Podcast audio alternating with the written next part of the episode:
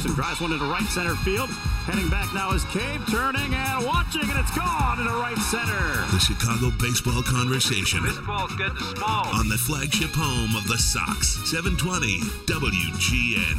High fly ball to left. This could be trouble. Eloy comes in, slides, and makes the catch. What a play. Swing and a miss, strike three. Great changeup right there from Giolito, his seventh strikeout. It's impressive. Huge, huge turnaround. You know, we're hoping and expecting that maybe this is the guy that everybody was, you know, expecting. Let's begin now.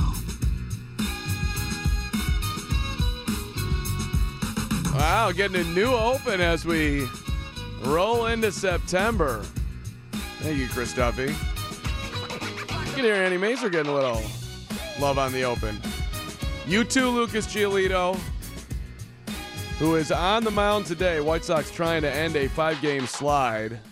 Rough one yesterday for Reynaldo Lopez, who has been great in the second half, uh, but that is starting to trend the other way right now.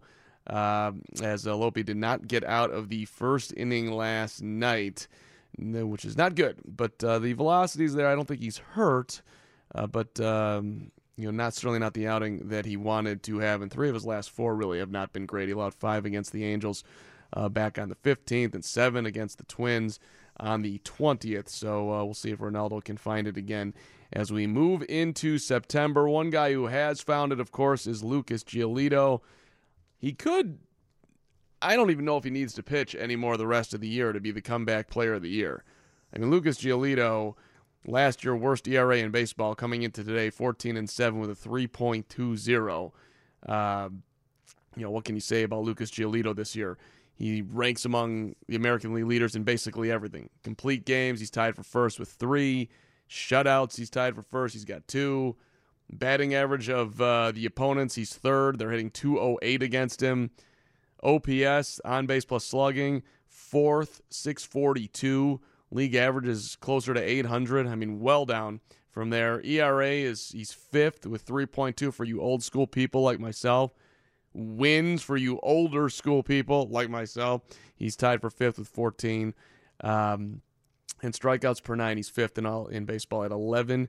Uh, the American League, I should say, at 11.59, 11 and a half per game, and strikeouts at 203. So he's closing in on Javi Vazquez uh, for the most for White Sox all the way back to 2007, and we'll see how Lucas uh, can do today. And it is just worth reminding. Last year he finished with that ERA of 6.13. So right now, let's do the math on that. His improvement is 2.93. That would be the second best in the history of baseball, behind a gentleman by the name of Dick Ellsworth, who you may remember who pitched for the Cubs uh, in the 60s, 1962 and 1963. From 62 to 63, he improved by 2.98 runs.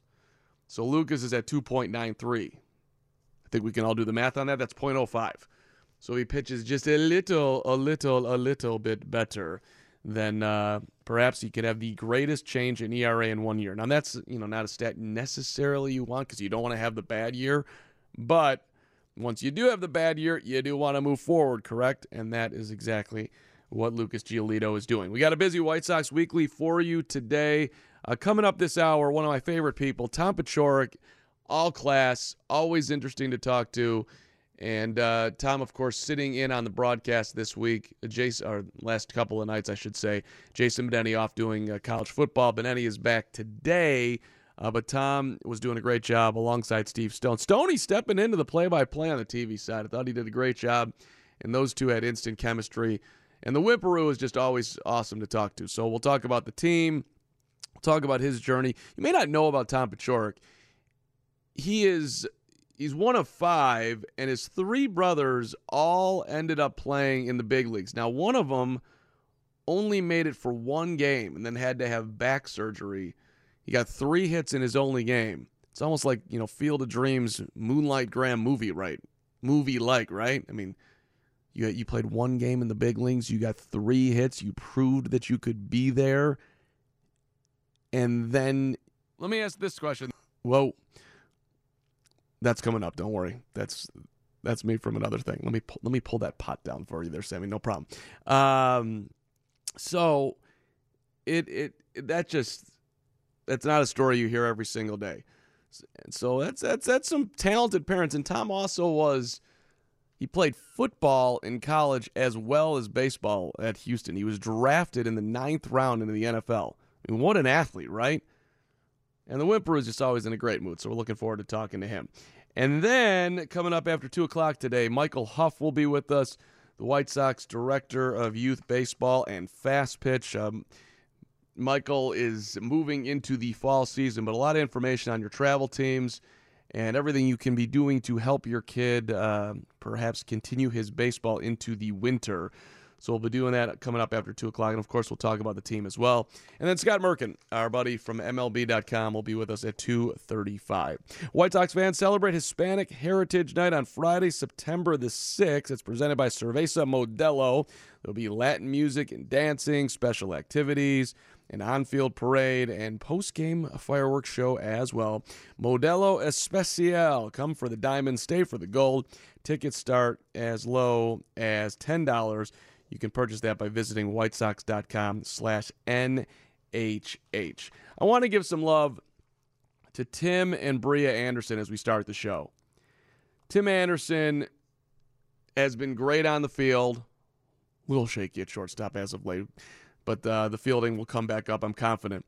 But Tim and his wife, Bria, have been doing incredible stuff off the field. And they both took some students from the Chicago based Youth Guidance Becoming a Man and Working on Womanhood programs.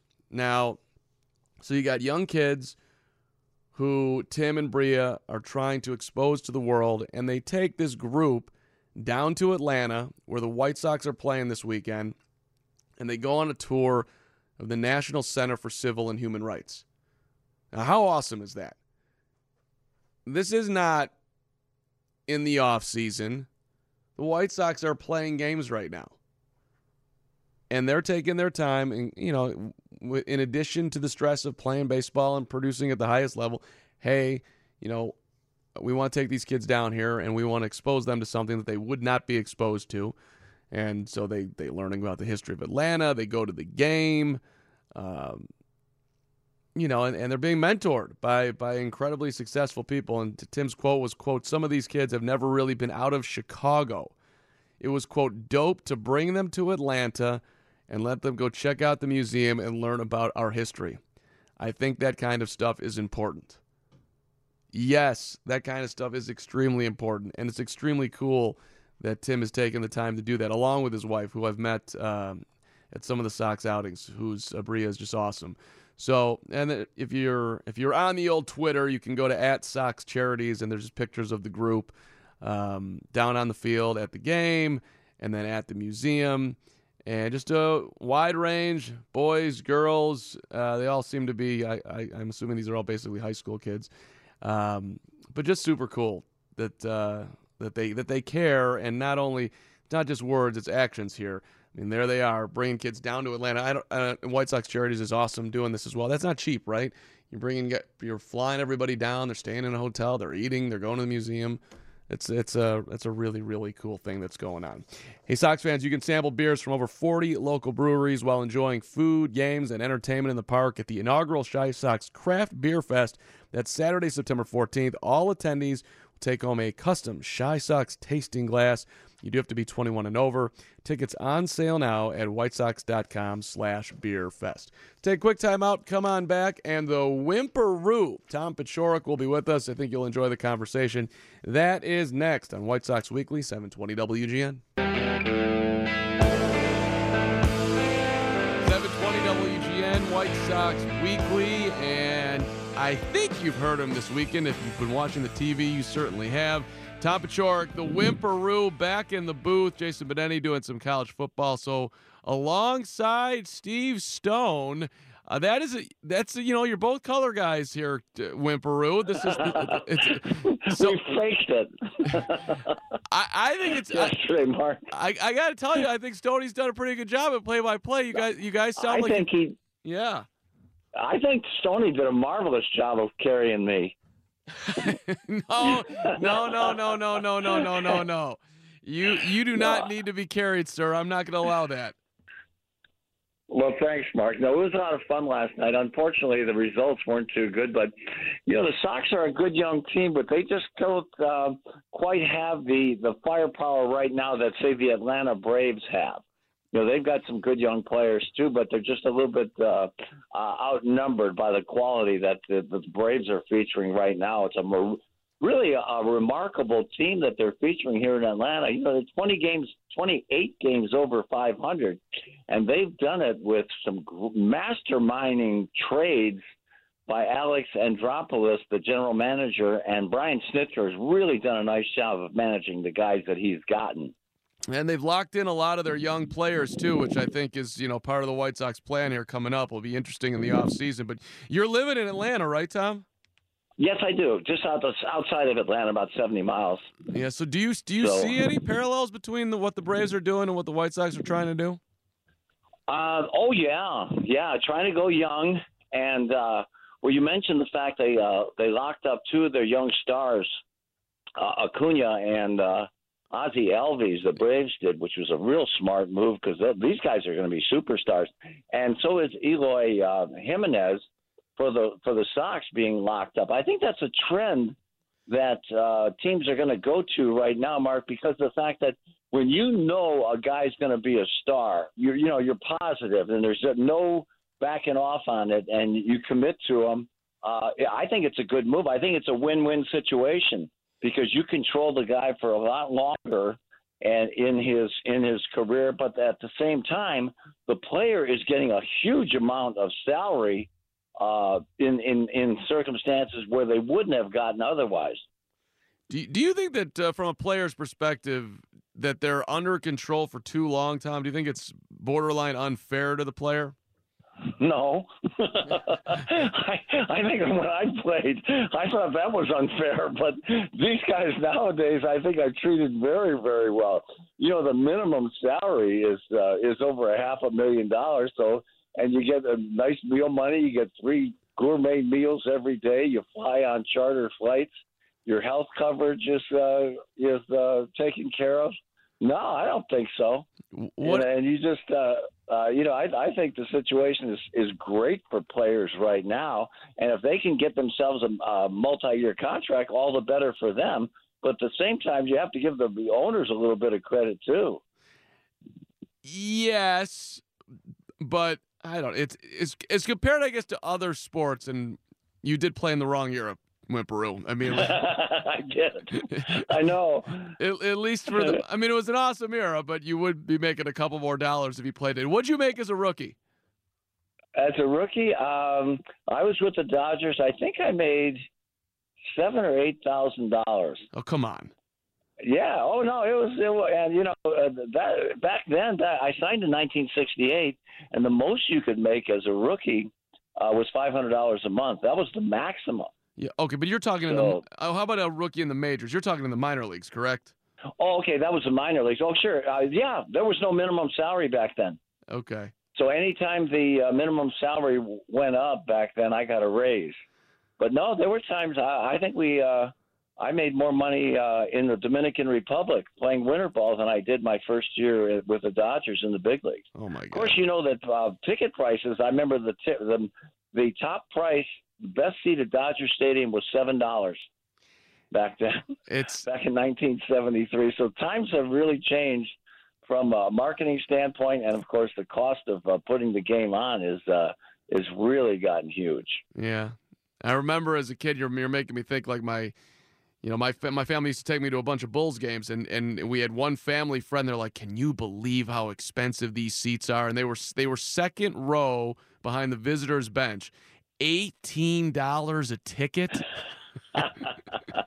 Isn't that amazing?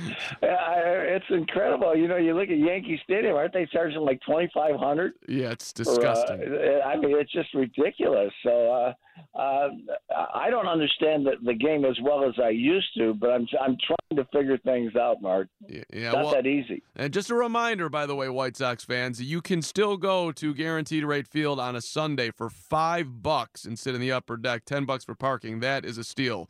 So, uh, that is a great deal. yeah, yeah, yeah. What did you make? What's the most you ever made in a, in a season? Time not to get too uh, personal here. Was it was it your Well, last I one with the Rangers? The, the only time I ever um, uh, approached halfway to the minimum of today was when I was playing for the White Sox, Okay. and I had a four-year contract. It was uh, it was right around a, a million dollars, and the God, I thought I was living in high cotton, and uh, and I was really grateful for that. But uh, you know, like I said, times have really changed, and uh, the you know the players' union is very very strong. I, it's it's the best.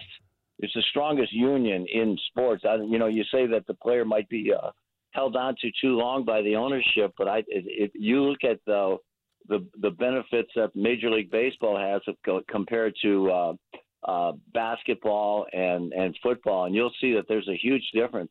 I'll give you an example. My good friend Ron Reed played um, 20 years in the major leagues. Great pitcher for a number of teams, but he also was an All-American basketball player at Notre Dame, and he played six years in the NBA. And when he got uh, time for retirement, he, he requested his retirement, and they gave him like a ten thousand dollars, and that was it Oh for his time in the NBA. So the, you know, the, so the, the union strength I think is much more powerful. And you know, you guys like Marvin Miller that set the standard back in the '70s has made it possible for uh, baseball players to really live a nice life now. And you know, the guaranteed contract too Yep. is not is it more much more prevalent in baseball than it is say in football or any of the other sports. And one would argue that you need it more in football than anything else because, you know, obviously the Oh, risk my of, God. right? Absolutely, absolutely. The risk of concussion and uh, career-ending injury is so much more uh, more great in football than it is in baseball. So, no, you know, I had an opportunity, believe it or not, to play pro football, and thank God I turned it down. I- I, I uh, the, the Miami Dolphins made me an offer I could refuse, See, and I, so um, Yeah, I was gonna. Bring, I was actually gonna bring that up today, Tom, because it, it's interesting to me in today's world of sports, especially with how kids are being brought up and parents in specialization. I mean, you played baseball and football at Houston. You were a ninth round Right. pick in the NFL, and of course, you you chose uh, to play baseball, and and as you just said, you know, I guess wisely so. But I, I'm just curious, like, you know, how did you? Balance playing both and then like if, if i got some you know michael huff's on the show today he does the you know white sox camps like how if you're talking to parents right now how do you what do you say as far as like being your best in one when it's so competitive Well, it really is tougher to play uh, uh, more than one sport now, Mark. But I think, uh, you know, back then when I went to the University of Houston, Coach Yeoman, Bill Yeoman, uh, uh, was the, the football coach there, and uh, he said that if you can make, you could start on the baseball team, uh, you can, uh, you don't have to go through spring football, which was called Camp Fun, which was like being in hell. So uh, the, our whole team, football team, went out for the baseball team because my put my scholarship for college was in football.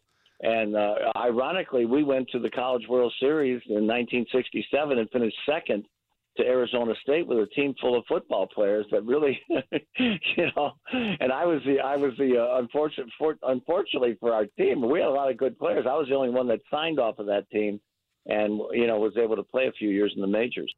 tom Paciorek, uh stick around here as we'll uh, get a check in news real fast and then come back with the Wimperoo after 1.30 and a reminder join us saturday september 7th sox take on mike trout and the Los Angeles Angels. That's a 6-10 first pitch. First 15,000 fans take home a White Sox repl- replica home run chain. You can get your tickets today at whitesox.com. News is next, and more of the Whimperoo coming up on White Sox Weekly, 720 WGN.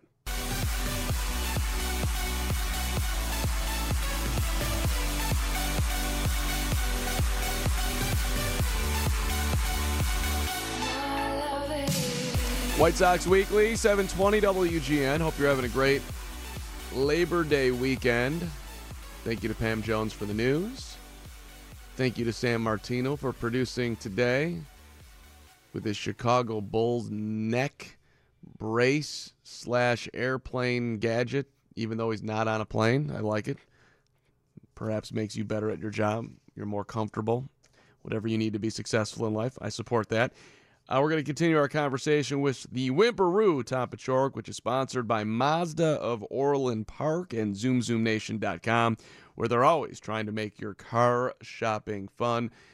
So, Tom, as we bring you him back in here, you uh, it's just interesting. I don't know many people that make it to the major leagues one, let alone have two of their brothers play in the big leagues as well. That that is pretty incredible. My brother Jim and uh, and uh, my brother Jim played one year with the Brewers, Right? and my brother John is the uh, record holder for the uh, m- highest batting average uh, in Major League history. He went three for three in his only Major League game. That was back in 1963 with the Houston Colt 45s. He had three hits, a couple walks, three runs scored, and three RBIs, and he never played another game because he had spinal uh, surgery after that, a spinal fusion, and uh, it didn't take real well, so he never played again. But it was ironic, but because in that game of rookies for Houston was Joe Morgan, Jimmy Wynn, Sonny Jackson, Rusty Staub. My and my brother Wow. was the star of that one game, and all these other guys I just mentioned had careers of like 15 plus years in the major leagues. So there was quite a bit of talent uh, on on that team, but unfortunately for my brother, he was uh, he was left out because of the injury. Wow, that's that's that's that's movie uh, worthy right there, Tom Paciorek. Yeah. I mean, really. Yeah. I mean, that, Yeah. that that could be in some Field of Dreams thing. By the way, the White Sox playing at Field of Dreams next year. How Uh, about it? what did your parents do that got all you you three of you so athletically successful? Well, we had uh, there was five boys and three girls in our family, and my dad was great. You know, he knew how tough it was uh, when he was growing up, and he never insisted that we get jobs because he just worked in the factory on the uh, basically at uh, uh, in the car industry. He worked on the assembly line for 40 years, and uh, he never demanded that. You know, he let us. Uh, he allowed us to play whatever sport was in season, which was great, whether it be basketball, baseball, or football. And so, uh, you know, we we were. It was either that, get a scholarship to go to college, or we were going to be on the assembly line too. So that was pretty good incentive to stay out of there because I worked on. I worked there uh, for one summer, and I I thought it was horrible. And so I said I was going to do anything, whatever it took, to try and and get out of that life. And professional sports was was the best avenue at that time. I mean, that's good parenting right there. You want to work? Try Yeah. this. It's not it- it ain't that much fun, right? Oh, and I've learned to hate work, Mark, as, as, as long as I've always said. I just, uh, you know, in baseball, it's only been yeah, 1968 I signed. It's been 50 years, and uh, I, I consider just having fun for 50 years. It's been amazing. You know, I, I really never had a real job during that uh, during the time because baseball is just uh, to me has always been a fun thing. And if you're not having fun playing baseball, there's something wrong with you. You don't. You need to get in another profession. No doubt, no doubt. You you you made it to the most exclusive country club on the planet, playing professional sports, and and uh, and you were you were around some awesome people, Tom Patrick. Can, can you tell me a a, a Carlton Fisk story or a, or a, a rookie Ozzie Guillen story? Oh boy. Uh, well, I wasn't with Ozzy very long. Um, you know, uh, with with the White Sox, but Pudge, um, geez, uh, he's not the most dynamic guy in the world. He was one of those guys that just plodded his way through the day, and he did it so efficiently. I never saw a guy with more concentration. You know, he'd go and lift weights. We were all drinking beer in the clubhouse after the game, and he's over there lifting weights. You know, things like things like that were always so impressive about Pudge because he was always ready to play, and you know that certainly earned him one of the reasons why he got to the Hall of Fame. But uh, we used to probably Kid, uh, Kittle was the butt of most of the guys' jokes. So you know, because Kitty's a little cocky, and um, uh, we used to get on him more than anybody else. And we like to play that Karnak game with him. You know, somebody would yell out, uh, "Catch 22," and everybody go, "Catch 22," and they open up the imaginary envelope and say, "What would Ron Kittle do if you hit him with 100 fly balls?"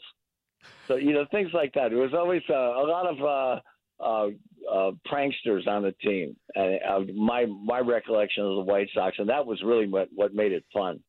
Kitty's on the show a bunch. I, I love I love talking to him. He's he's uh, you know he still has the same enthusiasm that he that he had back then. He uh he he was super uh I don't want to say emotional, but just really really proud of Harold Baines getting into the Hall of Fame. I'm, I'm assuming uh you you share those sentiments, Tom Paciorek.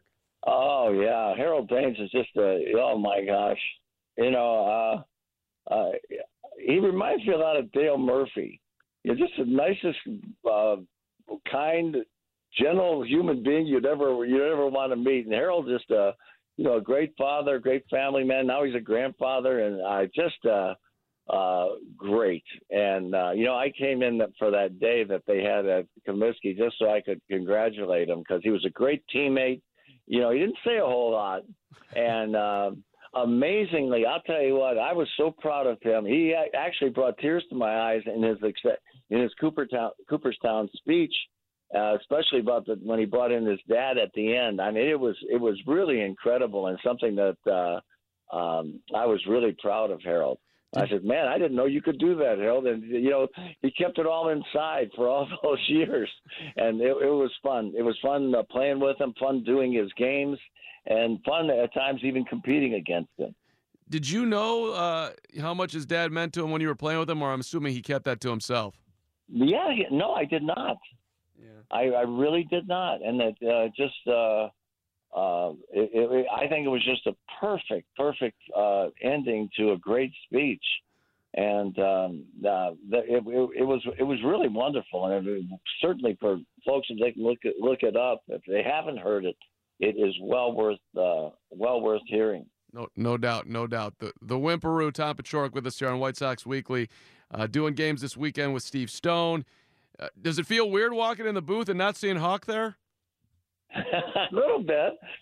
I always, I had a ball with Hawk, you know, and I I was so happy I I got to uh, introduce him last year at uh, at the ballpark in his last game, and uh, you know he he's uh, I I just can't believe that uh, he's not in the Hall of Fame. That's my that's my one big. Uh, uh, gripe, I guess, that I have right now that Hawk has not uh, been um, been inducted uh, into the uh, in, into Cooperstown. You know, I, I, there's a lot of guys that haven't accomplished anything close to what he's done, and what he's done in, in the broadcast field, especially, um, that uh, warrants his uh, you know being nominated. There's a lot of great announcers in the uh, in the Hall of Fame, but certainly none better than Hawk.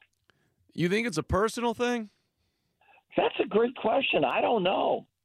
I really don't know. I know there's a lot of people that uh, that love Hawk, but on the other hand, I don't know the other people because I probably wouldn't have been associated with them.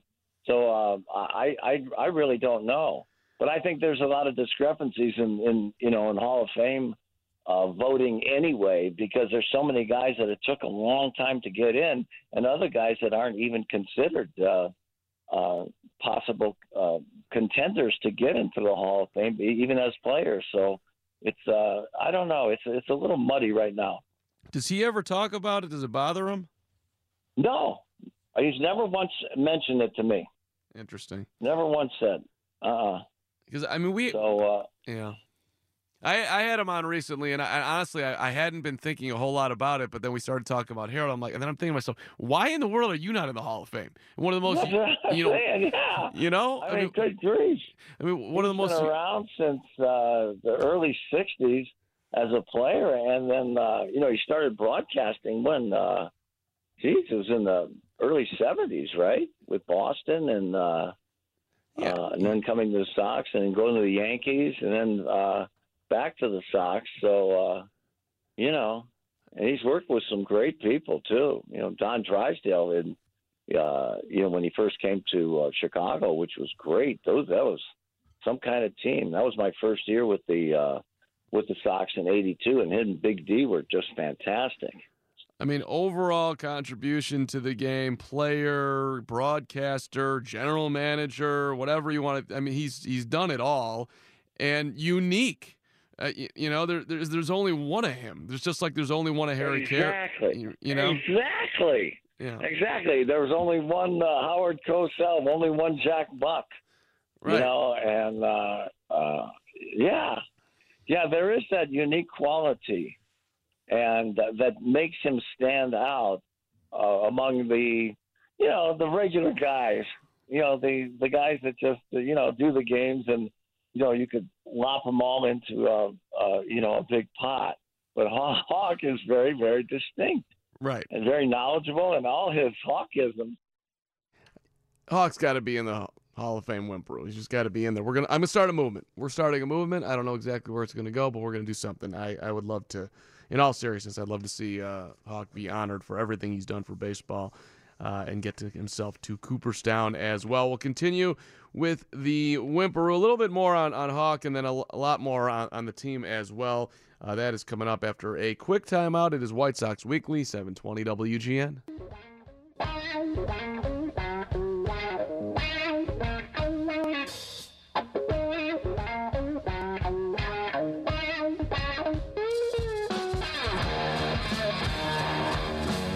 White Sox Weekly, 720 WGN.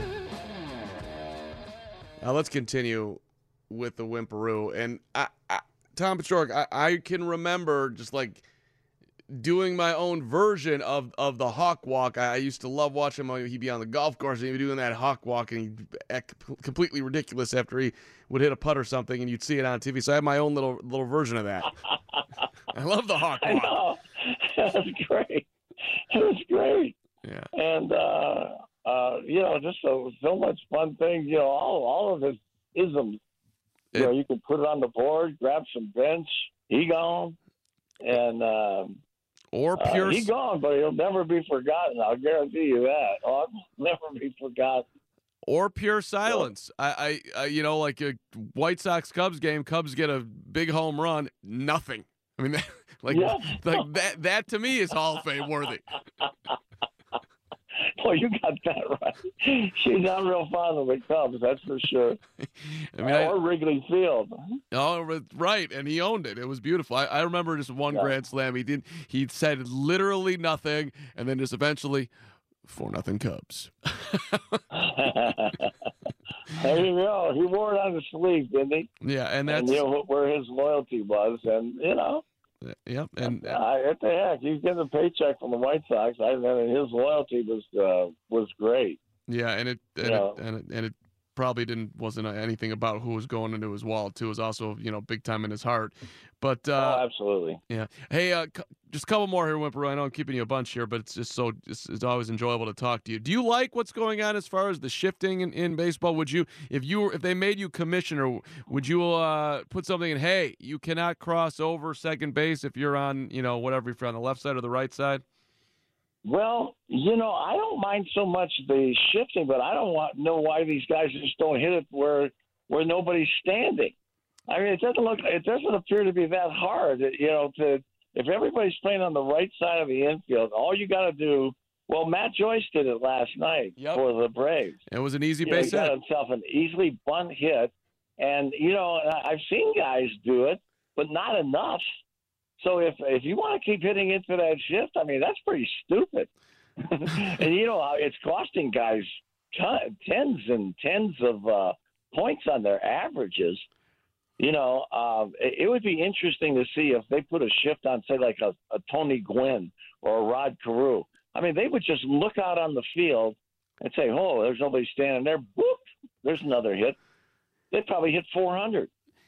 You're actually You know, you're you're teeing up an interesting part of it because you know the, baseball it's all about the math right now. It's it's hard to string three singles together so we'll give you that base hit because it's better than you trying to take it out of the ballpark. But for a player you're raising all your stats which means you're getting more money in your wallet you know which uh at the end of the day you're there for the team but you're also there for yourself as well. So that's it's got to Yeah. be you know i mean uh, you got to you got to take you got to put the oxygen mask on first at some point here yeah, man. You know, more games are won by clutch singles than they are clutch home runs. You know, they just show the walk off home runs and you know say, "Hey, how cool is that?" You know, launch angle and all this other stuff. But uh, the strikeouts to me is what's disturbing. yeah And uh, you know, I and the way the ball's flying this year, uh, it, to me, it's crazy that you, you know, if you make contact, hit a hard ground ball, especially if it's going faster than it used to or farther than it used to, wouldn't there be a premium on just making contact? Maybe choking up a little bit on the bat, get and make it a little bit simpler. That's what. That's my big uh, uh, peeve about about baseball today. The all-time strikeout record is going to. It's just going to be slaughtered. What what's impressed you most about this particular season? A, a Giolito, a Moncada, Eloy, a lot, a lot of candidates here. Who would you go with? Well, Giolito, uh, Luke, uh, um, he has, has really been great. I'll tell you what, you know, and I saw him pitch that one afternoon game in Minnesota where he punched out 12, gave up three hits, and just had a very good offensive team looking very, very weak. And it was because of his stuff. And it was great. You know, he's got 14 wins on the season, and uh, uh, I think bigger and better things. As long as he stays healthy, I think he's made. I talked to Stoney a lot about him, and he's made some major adjustments in his delivery. And I, I think he's a lot more deceptive. He's using more of a short arm delivery, which is hiding the ball better. And when you're about six foot seven, which is which he is, uh, that lends to uh, some pretty good stuff. And he's, you know, he's got a great fastball, throw it in 95, 96, but also a tremendous changeup. That's uh, that he just used basically those two pitches with an occasional breaking ball against Minnesota, one of the dynamic offensive teams in baseball. And I'm looking forward to watching him pitch tomorrow against the Braves. Yeah, no doubt. It's been a it's been a hell of a year. What are your, what are your thoughts on Eloy? Eloy's got a chance to be really good. Uh, I think he's a big kid. You know, bigger guys are going to have a little bit tougher time because they're going to have a little bit longer swing to start with. Once he makes the necessary adjustments and gets real comfortable with Major League Baseball, I think he's going to be tremendous. Because right right now, yesterday he did a great job of getting on top of a real good high fastball from Max Fried and lined it to right field for a hit. And I think that was the pitch that was giving him trouble, that high fastball. Of course, it's giving a lot of guys trouble. But uh, uh, I think you hang a breaking ball to him, and he's going to hit it a long way, too. He's got tremendous power. And I think he's going to hit a lot higher. I think he's going to hit that 300 range once he's getting ready to go. Yeah, that ball was shot to right field uh, with authority. Oh, yeah. Are, are, you, yeah. Are, should White Sox fans be a little worried about Dylan Cease? Well, you know, that's I haven't seen enough of Dylan to uh, to really make an accurate, uh, you know, assessment. I know he's got great talent, but uh, you know, certainly, uh, you know, take a page from Giolito and uh, do whatever. Do whatever. I, that's what I would do. I'd follow Giolito around and find out do whatever he does, because he had a bad year last year himself, and. uh you know, I, I think it was a, you know, just like uh, hitting. If you make the, the uh, minor adjustments that is necessary, I think Dylan's going to be a real good pitcher. Well, and there's something to be said for that, right? Having a bunch of young guys all around pushing each other, and I mean that's what the White Sox are going to have here with Cease and Giolito and Kopech coming. Uh, yeah, and who knows? You're going to have I, I, you know, I'm, I'm not saying they're going to recreate the '90s Braves here, but there's there is a potential where you can have one guy trying to top another. Yeah, that's very true, and they're going to have a bunch of power arms too. You know, which uh, uh, you know you can't really say the Braves you know had when you know with Maddux and Glavine and uh, Smoltz had a power arm, but they they more finesse guys. But I think if you could combine the two, so you don't have to overwork and just bust it on every single pitch, these guys will be better pitchers too. And I think that's what Giolito is doing right now. He's not throwing 95, 96 every pitch, but when he needs to get it later in the ball game, he's got it. That's a you know kind of like Verlander has made it uh, possible for his greatness to be like that. And I think Scherzer is adapting that principle too. So those are the guys that I would watch closely and see how they do it. So you know you can you don't have to you don't max out and you're done in five innings. Tom Paciorek, great to talk to you. Great to hear you this weekend. Uh, White Sox fans always love it when you're on the broadcast. So, uh, you know, here, cheers to uh, more fill-ins coming up down the line, or, or whatever it is you want. And uh, and thanks so much for for coming on White Sox Weekly. I love the conversation. Oh, thanks, Mark. I really enjoyed it, and good luck to everybody there. And uh, my best to everybody in the great city of Chicago. Everybody appreciates that. The great Wimparoo.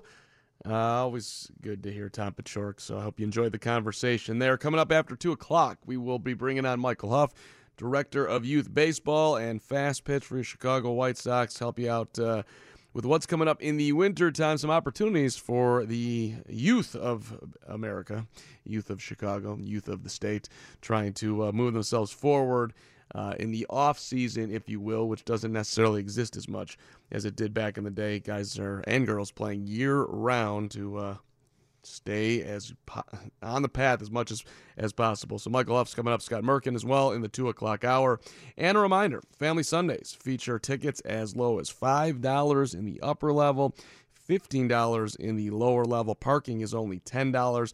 Plus, you get special family focused activities located throughout the ballpark including run the bases after the game. Family Sundays, proudly presented by Coca-Cola. Grab an ice-cold Coca-Cola and enjoy the game. Visit whitesox.com slash Sundays to purchase your tickets today.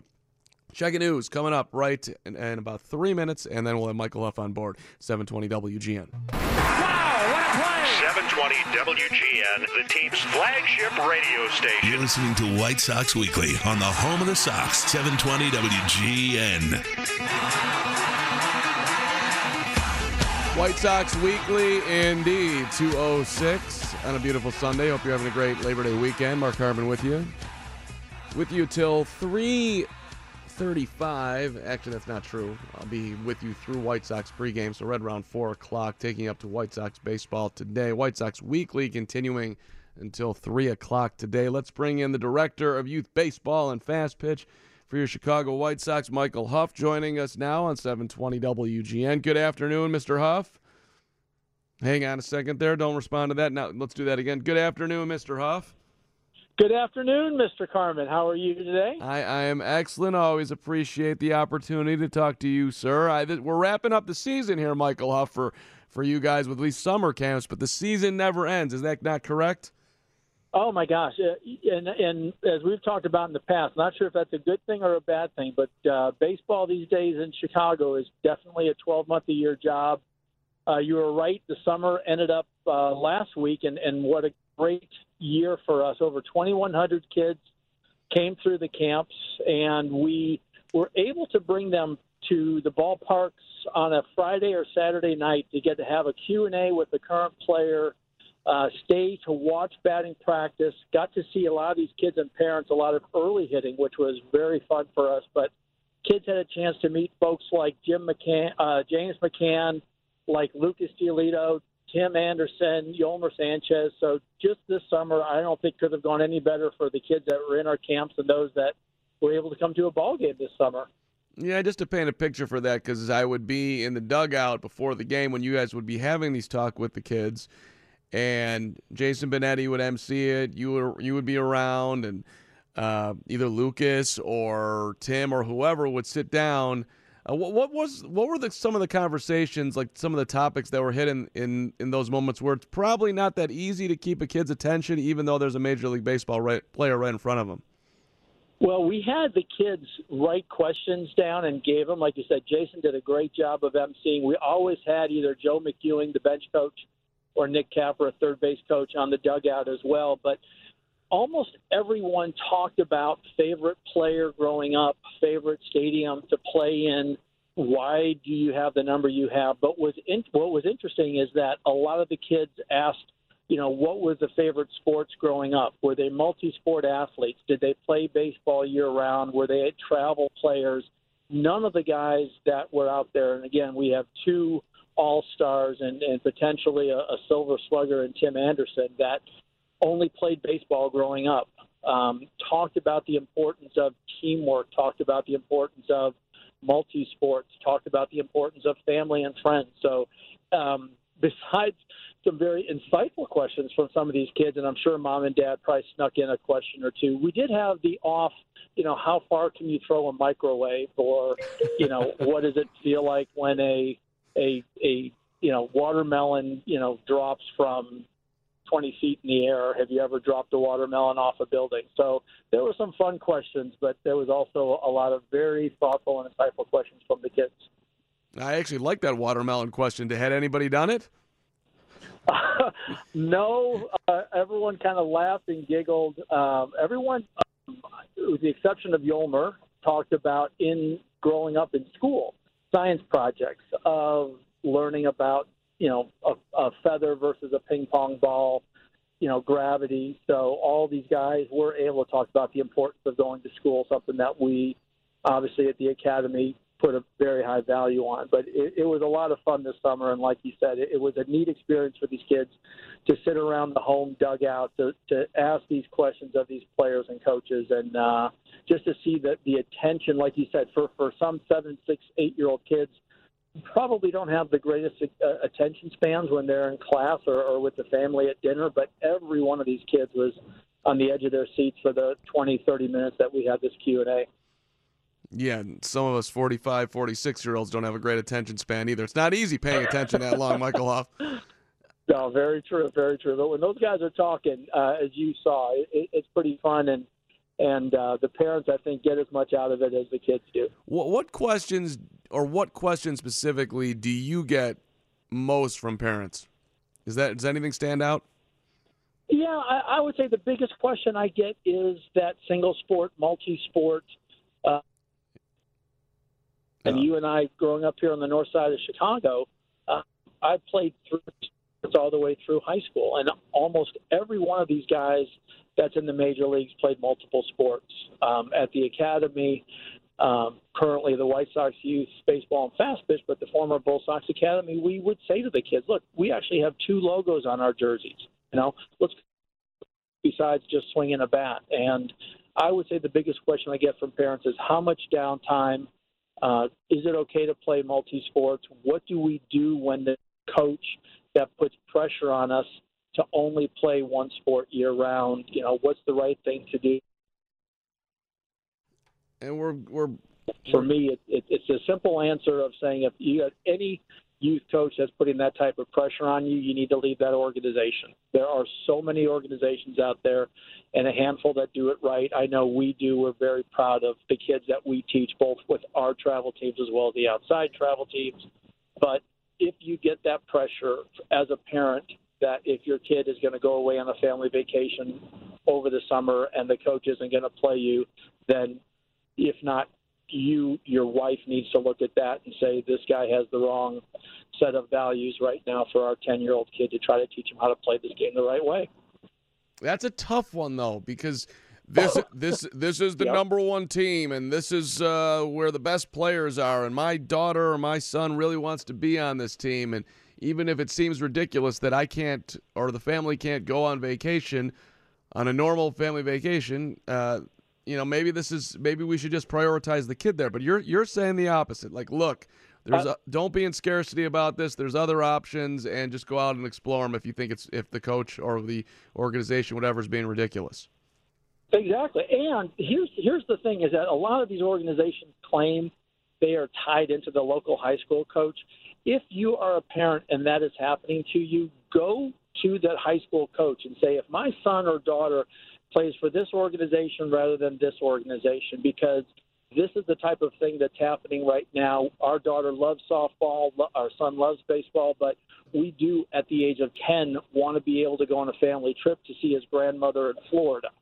That high school coach, 99% of them, I know because we work with the high school coaches at Illinois all the time, will say, yes, if they're playing in any of these three organizations, if they love the sport, take some time off, they're going to make the high school team if they have any type of skill set. What do you tell a parent for a kid who's like, "Look, we have there, we have a family obligation here. We, uh, but I, and I know that you really, really, really want to play." And then the kid's like super upset because they have to miss a game because you know something that the family's got going on. There's there's a lot there's a lot of dynamics there, yeah, there, right? and again, it, it's neat that if the kid puts the pressure on the parents to say, "I love this sport and I want to keep doing it," I think as the parent, that's where you need to be the parent and say, "You know what, son? This summer we're playing in seven tournaments. If we only play in six this summer because we're going to your aunt's wedding, it's going to be okay." I've talked to some major league players that really can't remember the score of the games in the minor leagues, let alone major leagues, let alone in college let alone in high school, let alone in pony, let alone in little league. So if you're worried about missing one tournament this year and the team might not win because you're not there, that's wonderful. You care about your teammates, but there are so many things that are more important in life. Your family being one of them, if not the most important, and being able to put it in a perspective that a 12 year old, 10 year old can understand again, go back to the old axiom that even the greatest Hall of Famers play baseball into their 30s. My guess is you're going to live beyond 35. So from call it 35 to 85, you're probably going to want to be doing other things. And guess who's always going to be there? It's going to be your family and your friends. So make sure that those folks come first. White Sox Director of Youth Baseball and Fast Pitch, Michael Huff, with us here on 720 WGN. I, I, I love what you're teeing up here. It's it's it's all important stuff here. Uh, but for those, Larry, let's move it forward here. For those who are going to continue and want to at least uh, be a part of baseball and or softball in the offseason. I know you guys have opportunities available and which could be balanced by the way with playing basketball or anything else. But so what do you got what do you guys got going on, Michael? Um, we do some fall programming, some hitting, pitching clubs, both for the boys and girls. But really, what we're focused on right now is helping those teams and organizations with their training, off-season training. Call it December through April. Um, we last year, even though we have six, seven boys and girls travel teams out of the White Sox, elite out in the suburbs, we trained over a hundred outside boys and girl travel teams. And so right now, my hope is any parent out there who is looking to price out looking to maybe change up some things, whether it's an eight year old or a 14 year old travel team, gives us a call because we love to bring people to our facility in Lisle. But our coaches also go out and train outside travel teams if they have a facility, i.e., the Park Ridge Warriors have a nice little space in Franklin Park, and we send our coaches out there and work with each team a couple times a month. And it's not just working with the kids that we're excited about when we go out there. It's that we have their coaches doing the drills with us. So we're explaining to their coaches, here's the drills that we're doing right now. These are the drills that we want you to work on the next two or three weeks when you're in your facility so that when we come back, we can do the next step in terms of a progression on hitting or pitching or fielding. So whether it's inside our facilities or outside into one of your facilities, if you're a travel parent, boys or girls, uh, please give us a call because that's kind of what we're on the phone doing right now. Is there a formula for how much is too much in that scenario? Like, you know, hey, we're learning this, and I'm we're gonna stay out here for three hours because you've got, you know, great energy and you're enjoying it. Or is it, you know, there's there's the other theory like just be out there as long as you are like really just dialed in, and, and it can be 45 minutes and that's enough. You know, kids start to wander, but like, but the, the rare kid might just be that ready to go for a longer period of time, and maybe that's not a bad thing. No, uh, again, ideally, you're going to work out um, if you're not playing basketball, if you're not playing hockey, if you're not wrestling. Ideally, it's a couple times a week, two or three times, where one could be very structured, and two or three are where we're hoping the kids and the parent coaches can take what we've given them and start to reinforce it. Because as you know, Mark, it, this game is all about repetition. Um, if you can't step into a hitting position, if you can't stride the right way, if you don't have your hands out and you're moving forward when you're fielding, eventually that's going to come up and, and haunt you and sort of bite you in the keister. So, how do we get that repetition? It's coming two or three times a week. It's doing it in your basement or your garage. It's doing it at school, middle school or high school, uh, away from the coaches. And it's it's 15, 20, 30 minutes, sometimes an hour. That's all you really need um, to get it done. And if you can do that, and it's two or three times a week, you're going to be so far ahead of the curve with everybody else when the season comes around in April. It's, you'll be light years ahead of the other organizations and teams that you play. I love it. Master those fundamentals. I got one more for you. I love this conversation, Michael. If you know I do, we we have it. A, I do. I love it with you. So I'll talk to parents who will be like there there will be there's two sides, right? It's the parent that like thinks their kid is absolutely positively amazing and in reality they'll be lucky to play in high school. And then there's the other parent who wants to downplay their kid and it almost feels like they're taking chips off the table. Well, you know, he's he's or she is she's good, but she's not gonna be like gonna play in college, or she's certainly not gonna be uh, you know play for the Olympic team. And so like there's a balance in like where you some parents I feel like are taking chips off the table, or some are putting too much on. I, know you're, you know, I know you know where I'm going with this, but it's like, how, how do you, when you're, how, how do you, how do you find that balance? Cause it's, cause I, you know, I, I'll hear a parent talk about that. It's like, wait a second, don't, don't, don't downplay your kid. You don't know what your kid's capable of. And then the other side, it's like, don't put, too, don't put too much pressure on him either. It's not easy. No, no, no. And it, that's, uh, again, where my hope is more people give us a call, drop us an email than, than less because you will be talking to people that have played in the major leagues like myself or Dan Pasqua, Jim Meducci, folks that have reached the highest level in the fast pitch world. Um, and, and hopefully we can work with those parents of those teams for the balance. Uh, it, it is such a fine line, and every kid is totally different. If they're enjoying it and having fun, I think that's the biggest thing that we try to impact the kids with and the, and the parents making sure that's happening. And if it is, you let them keep going. And when the parent says, oh, I'm not really sure, you know, my kid's a little small, I'm not sure how much he or she likes it, and you and I can see this incredible athleticism, that's where the Mike Huff stories come out as saying, you know what, I was just like your kid, smallest one growing up, never played travel, never played all stars, and guess what? It took me until my junior year in high school to finally start to grow. It took me four years of college to really learn how to play one sport, and I got to play seven years in the major league. So, yeah, you're right. He's probably or she's probably not going to play in the major league, but you know what? Pretty athletic right now. Let's have him or her playing a couple different sports. Let's make sure it's still fun for her. And you know what? Just playing a couple tournaments right now would be a good thing. And for those that are the opposite, saying, "Well, I'm going to play in 16 tournaments this summer," it's like, eh, you know what? Might be really nice to cut that in half and just have some fun with the family. Maybe have some inner squads. Maybe do something where the kids are are relaxing and enjoying. Because you and I know that's the kid that could be really good in eighth grade, but is so burnt out, just can't do it anymore. Or to your point, has maxed out when he or she is 11, and now because they had some success playing in certain tournaments, maybe where they weren't really pushed. Now the parent is just setting them up for disappointment and not letting them do a couple other sports, not letting them have some fun with their friends, and maybe not exploring and saying, you know what, it might not be baseball or softball is my sport. It might be this is what I'm really good at. Yeah. Great stuff, Michael Huff, Director of Youth Baseball and Fast Pitch for your Chicago White Sox. How do people contact you? It's simple, mhuff at chisox.com, or it's just 630 play ball and, and leave anyone out in uh, the West Suburban Sports Complex a voice message email, whether it's Kathy Young, the, the Hall of Fame softball coach who oversees our fast pitch, Jim Meducci, Dan Pasqua on the elite side, Jerry Novak on the youth side. Um, some of us will get right back to you and hopefully be able to answer your questions and help set you up for the, the preseason and off-season training. And the website for people who just want to check it out online? It's just whitesox.com slash play. Whitesox.com slash play. mhuff at chisox.com if you want to send Mike an email.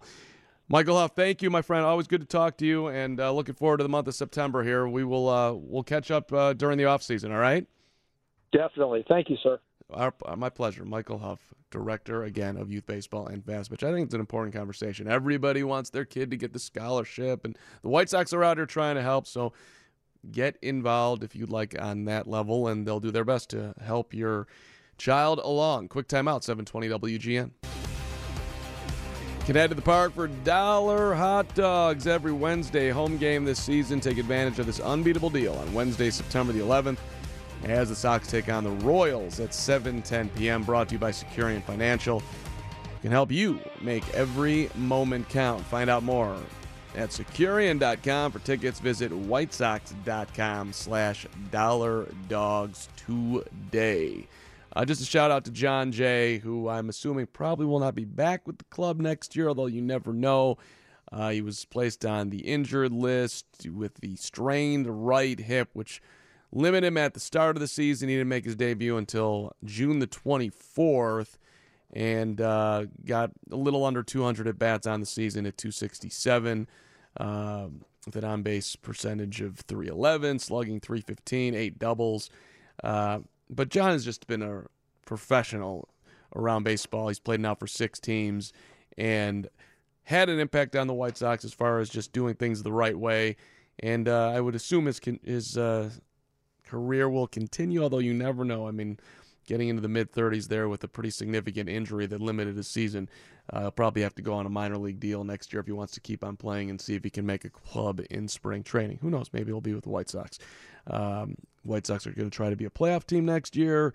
That's a veteran that can help you off the bench, left-handed bat, play some outfield. You never know uh, what the future is for Jon Jay. And of course, he came here because he was part of the courtship, seemingly, for Manny Machado, who ended up in San Diego, which I think will benefit the White Sox long term. Just my opinion. I think they'll be fine.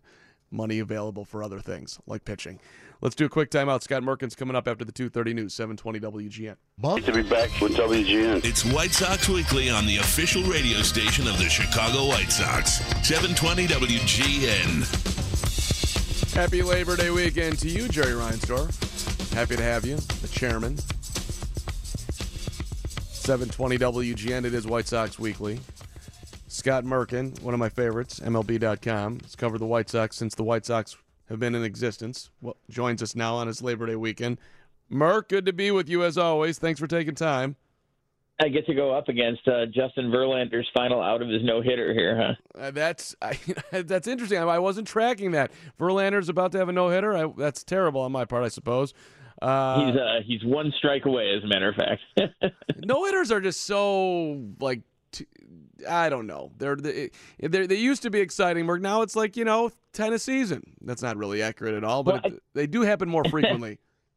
I think I think they're still exciting because I think the thing that's changed is pitchers don't go as deep in the game, right? With uh, the proliferation of bullpen usage, and I'm not talking about the Sox struggles recently, starting wise, but you know even good starters usually go out after six or seven, so you can get the setup guy in and the closer in, right? So I mean, it's it's pretty interesting. He's at according to the bar, he's at 119 pitches right now. You don't you don't see that all the time. You you don't, and you know Reynaldo Lopez had one working a couple of starts ago. They're like, well, if, if right. will, will, they continue to let him go out there?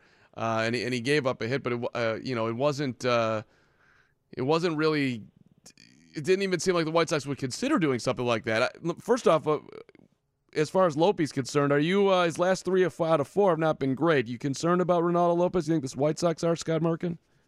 Yeah, you know it was interesting that game that he. I think it was last Sunday, right? That he. Uh, when he yeah, I think I think I believe it was Sunday that he uh, threw that game where he had five no hit innings and then he um, got sick, and then oh, Bummer was... came in and the and and and the, and the first thing that Bummer did was give up a hit, and Bummer's been great this year, obviously. But and Verlander just finished off his no hitter. By the way, I think was, is that his third career no hitter? He's he's pretty amazing, isn't he? Good he, lord. He, it, um, I, I, everyone thought he was done with Detroit, and like the, the, the Astros were maybe making a bad bet on him, and then it turned out to be like the greatest bet ever. So I, I think it goes to show, you know, these guys. Well, not that we needed this to be reminded, but these guys are human, and I think you can look across town at Nick Castellanos. And I mean, he was okay for Detroit. He killed the White Sox. Obviously, White Sox fans know that. But I mean, just the production. I think he's had as many home runs in 116 at bats or something like that with the Cubs as he did with 450 for the Tigers. And hey, Tigers are in the early stages of the rebuild. This was expected. I'm not sure if it was you know 53 games under 500 expected, but you know it, it means something to go to a situation where you're winning again, right? And I'm sure that revitalized Verlander and you know, he won a World Series, and they've been great since. And I'm sure, you know, it's, it, any player that does that, that gets in that situation, to kind of revitalize them a little bit, and maybe you get a. I'm not saying you aren't going hard before that, but you get an extra step up there. Yeah. But back to what you're saying with Lopez, yeah, I mean, Lopez, the consistency has just been the issue all year, and I'm not so sure it's you know so much mechanics or you know stuff is just you know focus. I mean, it, it really is hard to figure because you know he was unbelievable his last seven starts last year. I've, I've quoted this stat almost as much as I've quoted how many games the White Sox were in, how many days the White Sox were in first place in 2012. And, you know, he had a 1.38 ERA his last seven starts last year. I don't care if he was going against Houston all seven starts or against, you know, the last place teams in all seven starts. 1.38 is is pretty good at the major league level. That's that's not a that's not a, a luck situation. So the stuff is there, but you know, here's the thing with with the rebuild is you're giving these guys a chance. You know, Lopez is going to make 30 starts. Lucas Giolito made over 30 starts last year in what was a, a really bad year for him. But these guys are also going to show where they fit too, right? So Lopez is getting the opportunity to start, but there's nothing locked in. He has not been, you know, guaranteed a starting spot in 2020 or 2021, probably 2020, but 2021 when this team's got a better chance, you know, probably moving into that prime contention window. So you, you got to take advantage of the opportunity too, and look at you know what Lucas Giolito did. He refocused and not refocused, but he said to himself, "This is not who I am. I'm better than this," and did all he could to fix that in the offseason. And my goodness, he's been tremendous this year. You know, he's been one of the he, he's gone from the leader in earned runs allowed and American League walks to you know probably one of the five guys being considered for AL Cy Young this year. So kudos to him. And Lopez has got to make that same adjustment. I get that he got some bad breaks last night. That you know, there's a pass ball against Castillo. There, Tyler Flowers' routine grounder hit the base, and that, you know, led to more trouble. But you know, you, also have six hits in two thirds of an inning, so there's a little culpability on both sides. Well, it's interesting when you think about the starters and what's the White Sox are going to do in the offseason as far as going into free agency and maybe targeting a guy like Gerrit Cole is going to be targeted by, I don't know, two thirds of baseball. And also perhaps spending some money on extending some of their own players. And I'm, you know, right. w- would they consider extending any of their young pitchers? Is, is Lucas Giolito a candidate for that after the year he had? I would, I would assume not, but, but, but maybe. What, what, what, what do you think, Mark? Well, I wrote about this earlier in the year that you know they tried with Dylan Cease in spring training, and that didn't really you know materialize into anything. So I think anything is open. Of course, it's got to be you know equal on both sides. Both both the the player and the team have got to want that extension. You know, some guys would prefer to bet on themselves and keep going through, you know, arbitration eventually and then get to free agency and take a chance. Some guys, I know, you know, Chris Sale, man, we asked him every year, at least I did, every offseason, a new $200 million contract came along and he had that great team friendly deal. And he was arguably, you know, one of the top, I guess, you know, probably with Kershaw and Verlander, the top three Scherzer in there. Let's say the top in the team picture for best starters in baseball. And he never complained. You know, he said, I knew what I was signing. People let me know what was going on. That's the deal I took. That's the deal I wanted. I'm perfectly happy with it. So you have to have both sides. You know, the Sox offering a fair deal, which, as an example, they did with Jimenez, and the side wants that, which Jimenez did. So, you know, it'll be interesting. It'll be interesting. And, and you know, you mentioned Gerrit Cole, and I, I know he's kind of the hot button guy. Uh, Anthony Rendon with the the Nationals, another guy who's going to be a free agent. And obviously, there are going to be myriad teams look at these guys, but I don't think you need, and I don't want to demean anyone in the picture. I hope I explained this right. I don't think you need to get that number one guy in each category to have a successful offseason. Look, look at what the Minnesota Twins have done. You know, I mean, they've got really good veteran players who were accomplished and still doing great, but probably weren't the number one guy in free agency at their at their specific position. But these guys have won before, and these guys have helped the younger players, and they've produced. Marwin Gonzalez, Nelson Cruz, Chris Cron you know, j- just a great job by the Twins in the offseason to put themselves, you know, almost certainly in the postseason in 2019. Milwaukee did the same thing last year. Nobody, for whatever reason, wanted to pay big for Lorenzo Cain. He was huge for right. them, uh, you know. And then they, they and then they made an unbelievable deal betting on a guy like Christian Yelich. Gave up a lot to get him, but he reached heights that he had never reached in Miami before. I mean, that's that's the type of move where a GM really, really shows that he's ahead of the curve. And I'm sure Rick Hahn's going to try to do something along those lines. Well, I don't know if they'd be willing to give up young talent, and they're not quite there yet. But that that level of trade is coming. If it's not this offseason, it, it's it's certainly coming in the next two. You would think where some of the young talent might go elsewhere for a, a proven guy who's hopefully young and and is cost controlled and makes a ton of sense for the White Sox. I mean that makes sense, does it not, Mark? Yeah, I, I think you know the Sox probably. I, I know you know they looked a little bit at Yelich themselves, but they were you know in the middle of the. Not they're still in the rebuild, but in the nascency of the the rebuild there. And yeah, I, I think you know the rebuild is great because you're building depth. You're not just building talent at the front with Tim Anderson and Luis Robert and Eloy Jimenez and Michael Kopech and Lucas Giolito, but you're building depth too. You're going to have guys who can come in behind them, whatever their numbers are at the minor leagues. You have some talent who can come in there, or as Kenny Williams talked about in the past, and as you know many farm directors and draft directors had talked about. Nick Hostetler talked about Doug Laumann before him. These guys are to either help the team, you know, by calling them up and fitting them in position, or help the team by moving them for someone who can help the team. So, you know, I, I think it's going to be real interesting to see. But you know, at some point, and, and Rick Hahn and Kenny Williams are well aware of this. You, you got to go off the cover of Baseball America and from the number one or two or three spot in MLB pipeline and win, right? I mean, that's the ultimate goal. I mean, I was debating this with someone the other day who, who's a very knowledgeable sports person too, and you know, would you rather have one year of a winner and then maybe like three or four or five down years, or like five or six competitive years with no titles? And I think you take the title every time, right? I mean, the, ultimately the goal is win the World Series, and the Sox are aware of this, and Rick has talked about this ad nauseum that when the time is right, they're going to make the moves to finish it. And I think it's you know getting within a year, if not sooner. You never know with how divisions break up. You know who knew Minnesota was going to be dominant this year going into the year. Who knew Cleveland back in May? I, I know I was probably a little harsh on them, but even being harsh on them, who knew they would be 20 games over this late in the season? So you you never know year to year. But I, I think the Sox are ready and they know when they have to make the move and know who they have to go after. Let's rewind back a little bit here, just current state. And do you think the White Sox are concerned with Dylan Cease right now? I mean, it's 10 games in. It'd be ridiculous to not think that he's going to have his ups and downs, and there's been more downs, you know, at the start of his career, but that's nothing new for a young pitcher. But then, uh, you know, he is getting hit harder than some thought that he would. What, what, where do you think they're at with Dylan? I think they're fine with Dylan. I think you know there it, it's a work in progress for a young guy who's got a ton of talent. I mean, Dylan Cease gave up what eight runs and, and ten hits in just over two innings against Minnesota, which is not a rarity against that lineup. But he also hit 100 miles an hour on his fastball and yep. had 10 swinging strikes. So I mean, the stuff is there. There's absolutely stuff there, and really. Yeah, I mean, you want him to have a good year. You want him to have a good finish in September, and I, I assume he's pitching out through September here. They've done a great job even starting in spring training, monitor his innings, you know, so he doesn't go. So it's not a huge increase over the 124 I think he threw last year as a career high, but you know, you'd like him to finish strong just to have kind of that confidence level. But I think he's confident himself one way or the other, and I really do believe, and this may sound like a cop out, but I really do believe his numbers are kind of meaningless there this year. You know, the team is not going to the playoffs; they're not going to finish 500. So it's it's a great experience. I mean, and with that in mind, that's why I've been pushing for a while. Not to really the Sox check with me what I think, but that Luis Robert and a guy like Nick Madrigal probably should have been up since the start of August. In my mind, this is in my mind, and let them get going.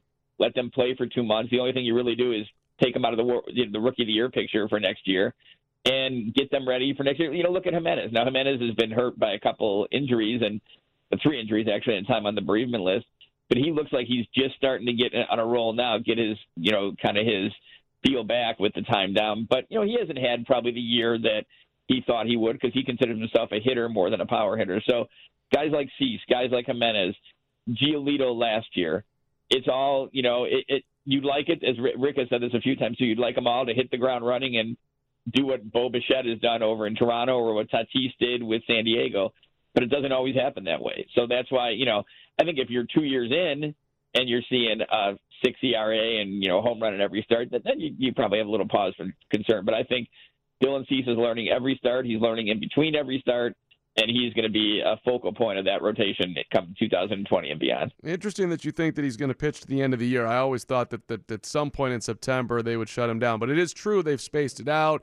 Uh, and and he hasn't. And well, some of his outings right now, he's he's you know he, he threw two innings the other day through uh, you know, what was less than 60 pitches. So there's there's that part of it too. But so you think he's actually going to the end of the year? Yeah, I haven't asked much about that lately, but I you know remember they worked on this so diligently. I, I diligently they aren't doing everything else diligently, but they, you know they mapped this out so meticulously that they didn't even start him until later into spring training. Yep. You yep. know there were a few weeks into spring training where he just was throwing sides, and then was just throwing an inning or two at a time. So they've really worked this out to the fact, you know, I mean, you want him to have an innings bump because you want him to kind of move towards that 200 mark, which is kind of the magical mark for starters. Now, again, maybe he makes three or four good starts. They certainly have guys up now with Manny Banuelos and Santiago and Ross Detweiler and even Fulmer down, Carson Fulmer down there. Maybe he makes three or four good starts and maybe they're, you know, 12, 13 games under and they say, okay, that's good. We're, you know, uh, they could do that. I've seen that happen. We've seen it happen before. But you know, the, from what I've seen so far, I think he's going to go through September. Scott Merkin, MLB.com, with us for a couple more seconds here on the 720 WGN. Do you think uh, Yoan Moncada is locked into third base? Because I mean, I think barring something like of Anthony, Anthony Rendon. Rendon significance, he is the third baseman for the for for the the long term future. I asked Ricky that the other day, and Ricky looked at me like I was speaking Hebrew, basically. You know, I mean, he he was like, you know, is that a trick question? Because I think they're they're so impressed, rightfully so, by what he's done this year, defensively and offensively, that he's their guy there. You know, so I think barring something just you know off the Richter scale, and you know move wise, he is the third baseman going forward for the Chicago White Sox. I mean, I think I'm asking the question the same reason why you're asking it because if Manny Machado had said yes, then he would have been the second baseman, and Rendon is out there, and it's like, is he? I'm sure that there's some him playing third base that helped him offensively this year, but then there's also the part like I think that guy was going to figure it out whether he's playing second, third, or right field. Um, you know, there's just too much talent there that he wasn't going to hit. Uh, right. So, right. so I, it's just interesting that they have some flexibility there, but he's also been phenomenal. Well, they do, but remember, you know, Nick Madrigal's on his way too at Right. second base. Yep. So you're probably talking if it, this is sure hypothetical, you know. I mean, but if you're if that were to happen, if they were to ink Rendon, then you're probably talking an outfield move, right? I mean, assuming they don't move Madrigal and some other you know big deal. But again, this is all just completely 100% speculative. But I, I I would think grounded in reality as we sit here right now with not speculating any moves they could or couldn't make. Yoan, Mon- it's you know Moncada, Anderson, Madrigal, and I would be shocked if it's not Jose Abreu at first base, at least for 2020 and probably 2021. How many years do you think he gets? Uh, I, I mean, it's you know, it, it's kind of unfair to speculate because I'm not, you know, I, I I would guess that I don't. First of all, I don't think you know he has his sights on ten more years of baseball. This is a guy who played a long time in Cuba too, you know. So I think he's he's got a young family. He's dedicated. He talks about them almost every interview. You know, his mom and dad and his kids and his wife and everything else. I, I would guess two years and an option would probably make sense. And I don't. I think it's you know, as far as I can tell from what he has said, I don't think it's going to be a tough negotiation. But you know, the Sox have to, you know, decide that that's what they want. And I would think, you know, almost certainly he's going to be back. He's he's such number one. He's still a, a very solid middle of the order presence. I think you know, bordering on you know elite middle of the order presence in terms of driving and runs and you know extra base power and that kind of thing. And that's his focus more than getting on base and walks and that kind of thing. Although I think his average is back up around 280 again.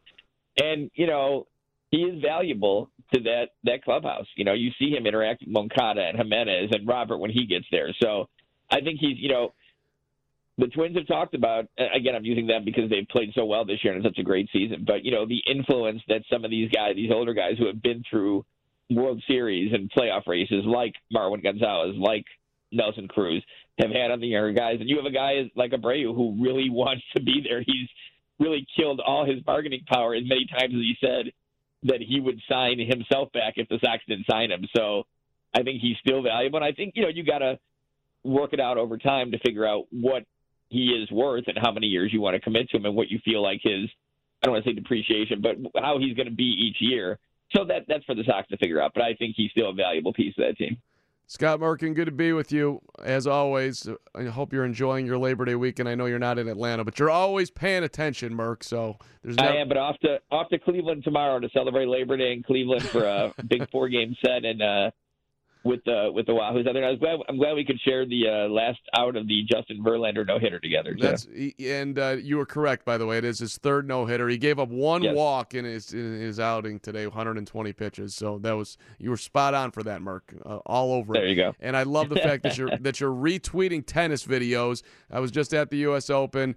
Huge fan of Oh, you Coco. were there. That's Yeah, it's it's that, that that's that's got to be a cool experience. I know uh, Billy Russo, who is the tremendous uh, interpreter for the White Sox, and w- went to it last year when it was like 100 degrees. I can't even imagine what that was like. But uh, that's like I, I'm not a huge tennis watcher on TV, but the U.S. Open is something I try to watch every year. And that was just a, an amazing moment between those two. Just a a lot of class on both sides from those young ladies. No, no question. Naomi Osaka and Coco Gauff. I love, I love that you Yes. put it out there. I- okay, now I can talk tennis with Billy Russo. That was helpful too.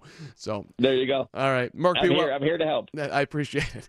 Be well, Mark. Appreciate you. Okay, Mark. You too. Take care. Scott Merkin, MLB.com. Quick timeout, 720 WGN.